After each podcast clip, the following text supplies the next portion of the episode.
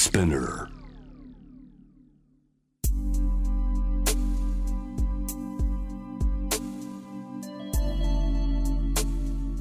眠らない街六本木。高層ビルの一室に現れる深夜の保健室。重たいドアの向こう側。ここでは誰もが飾らない言葉で語り始める。心の声を聞き出す。特別な聴診器を持って迎えるのは酒と涙と哀愁をこよなく愛するイラストレーターの田中美咲。恋仕事家族そして性のこと。一人一人で違う体と心のカルテ。J-WAVE ミッドナイトチャイム。ようこそ深夜の保健室へ。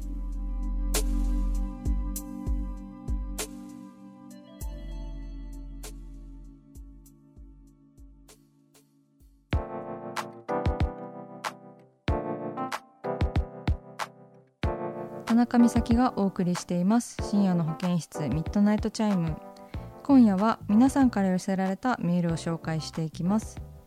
早速やっていきましょう。ラジオネームいちごアソートさん。私は4月からお笑い芸人の養成所に通っています。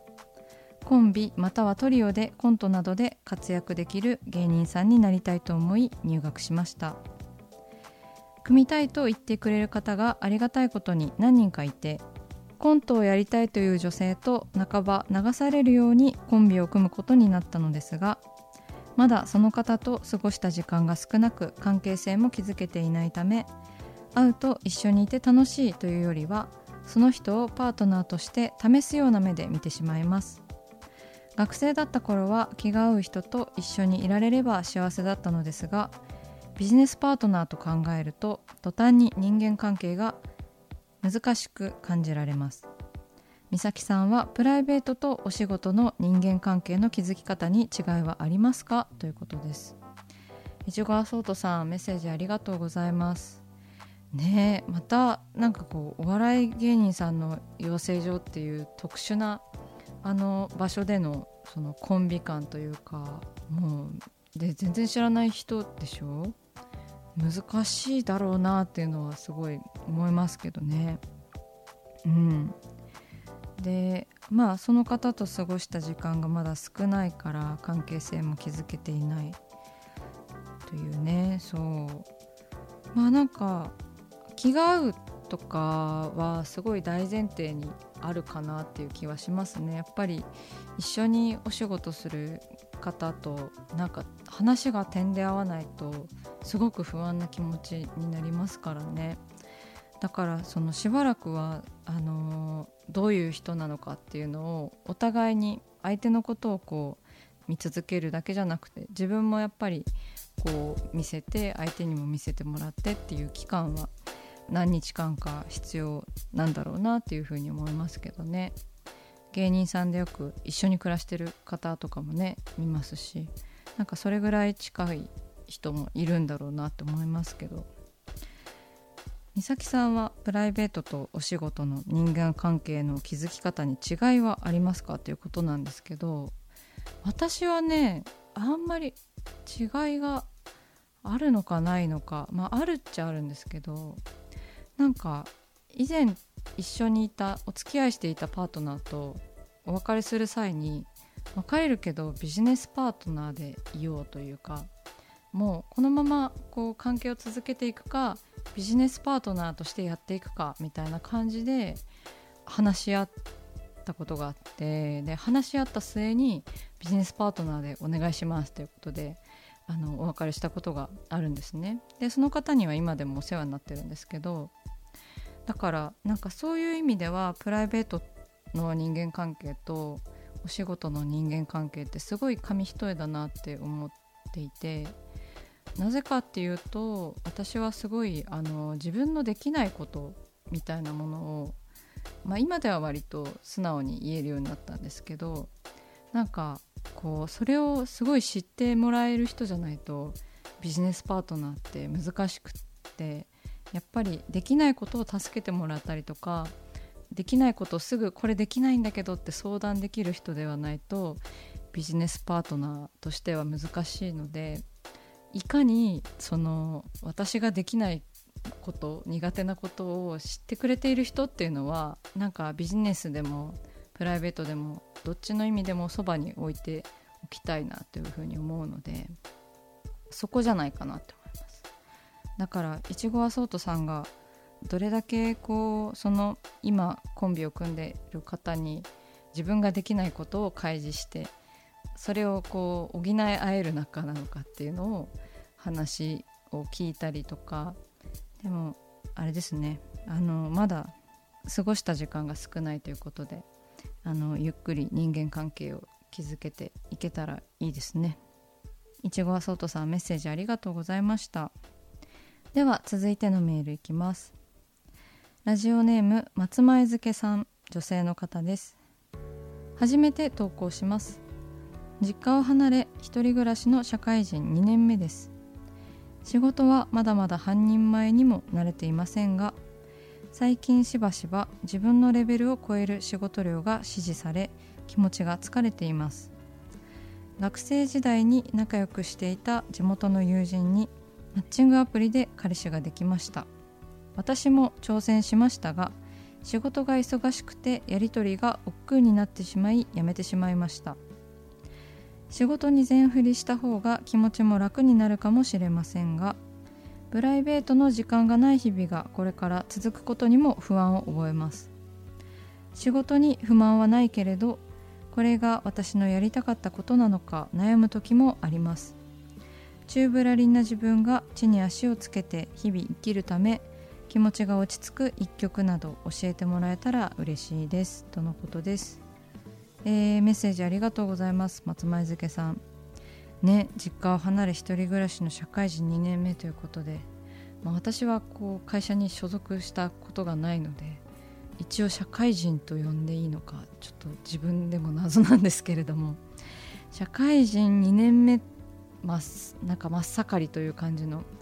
悩みという気はしますね。なんか会社の業務に慣れてきてまあ、ちょっと新しく覚えないといけないことも増えこうレベルを超える仕事量を指示されたりとかね。でもなんか社会人2年目が一番考える時期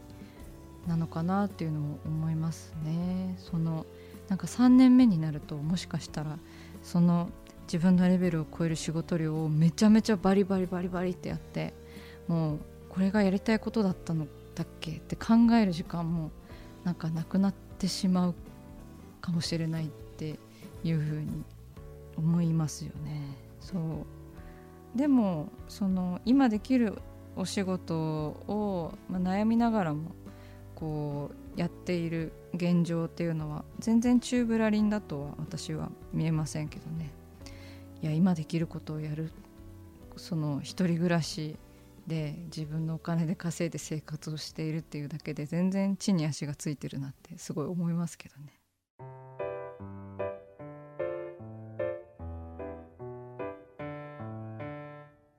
さあ始まりました。田中美咲の六畳一間。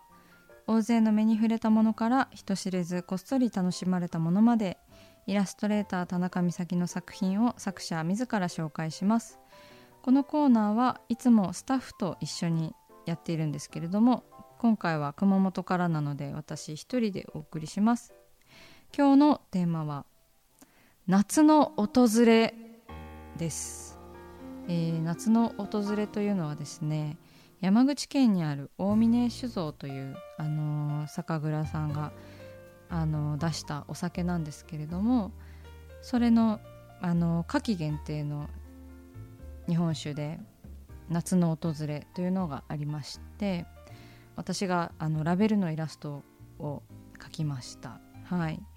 その夏の訪れっていう名前もね日本酒の名前も私がつけたんですよ。嬉しい。なんかね名付け親になれただけでも嬉しいんですけどイラストも描きました。でこれもねちょっとあの前回のね「雪女」っていう日本酒もあの冬限定で私がラベルで大峰酒造さんの日本酒だったんですけど、まあ、それの続きっていう感じで夏の訪れを告げる人魚マーメイドですねを描きました。でどんなイラストかっていうとまあ大峰酒造のホームページとか私のインスタグラムでイラストを見ながらあの聞いてもらえると一番分かりやすいんですが、えー、シュノーケルを持った人魚っていう感じのイラストです。尾びれは黄緑色でサンゴが赤くて結構雪女の時よりもカラフルな印象がありますね。まあ雪女の時もなんですけどちょっと浮世絵であったりとか妖怪の絵 なんでしょうね絵巻？掛け軸であったりとか割とその縦長のを意識して構図を考えましたね。そう、まあ、日本酒のラベルがあの筒になるのでプリントできる範囲が縦長になるっていうので、まあ、横長にしてもいいんですけどね。私の場合はこう、まあ、日本酒だしやっぱり縦構図なんか余白があった方が美しいかなと思ってあの基本的にこう縦っぽい構図で描きました。でまあなんかなんでシュノーケルを持っているのかっていうのは何でだったかな。でもなんかこう前回の雪女とはちょっと違ったテイストにしたいっていうのもあって何かこう人間界のものを持たせたいなと思って。でなんか夏の訪れを告げるようなイラストにしたかったのでなんか誰かと一緒にいるのかもしれないなというなんか匂わせシュノーケルを持っているということはなんかシュノーケルが必要な人と一緒にいたようなその物語性みたいなのを作ってみました。うんねあのこう一緒に遊んでたのかもしれないしもしかしたら人魚が救助してくれたのかもしれないしこうなんかどういう人魚なのかはこう想像にお任せって感じなんですけどもうシュノーケルがないと人間って息できないのねみたいな感じの顔に描きました。なんかこうお酒を飲むっていう行為もすごいなんか人間特有っていうかすごいなんか人間臭い行為だなっていうふうに思うのでなんか楽しくなりたかったりとかあとはまあ味のね微妙なだってお酒の作り方って日本酒の作り方って知ってます？すごい手間がかかるんですよ。あの知ってますっていうほど私もあの説明するのは難しいんですけど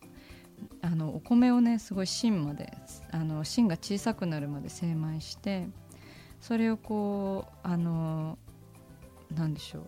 熟成させたりとかしてお酒にするんですけどなかなかそれはちょっといろいろみんな調べてください。どうやって日本酒になるのか。酒蔵見学とかにねよく行くんですけど死因でベロベロになっちゃって何も覚えてないんですよねいつも。そう。でまあそうそういったなんだろうな。なんか手間暇かけてこうお酒をいろいろな味で作り出すっていうその人間の知恵みたいなものも描きたかったのでこう人間味を出すためにシュノーケルをアイテムとして入れました。そうですごい気に入ってる絵なのであのぜひ皆さんお酒飲める方もね飲めない方も飲めなくてもあのボトルを飾ったりとか空いた瓶にこうお花を刺してもすごい楽しめると思うのでね味もすごい美味しくてすごい飲みやすいので注意してくださいね。そう飲めない方はねあの飲める友達とか呼んでお寿司でも取ってこう日本酒を飲んだら最高だなって思います。えっ、ー、とこのあの大峰酒造さんの瓶は、えーとラベルにイラストが印刷されているのではなく瓶自体にイラストを印刷してあるのであまり湾曲しないようにというか縦構図で綺麗にあに入るようにこう掛け軸のような縦長の構図を意識してイラストを描きました。であのこのこちらのイラストを大変あの気に入っていましてでお酒ってね飲める方飲めない方まあ年齢体質によりけりあるのでグッズもあのたくさん種類を用意してます。アクリルキーホルダー。あとは浮き輪。浮き輪がねすっごい可愛いんですよ。浮き輪がなんか思ってるよりあとでっかいんで。なんか同時にあの浮き輪膨らま式とかも必要になってくるなって思うんですけど。あとはグラスですね。あと T シャツも作っております。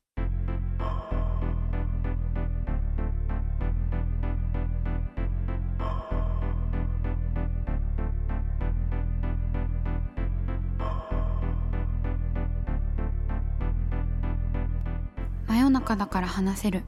体のこと心のこと。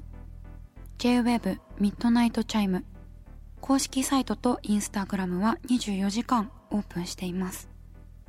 あなたの悩み番組へのメッセージお寄せください。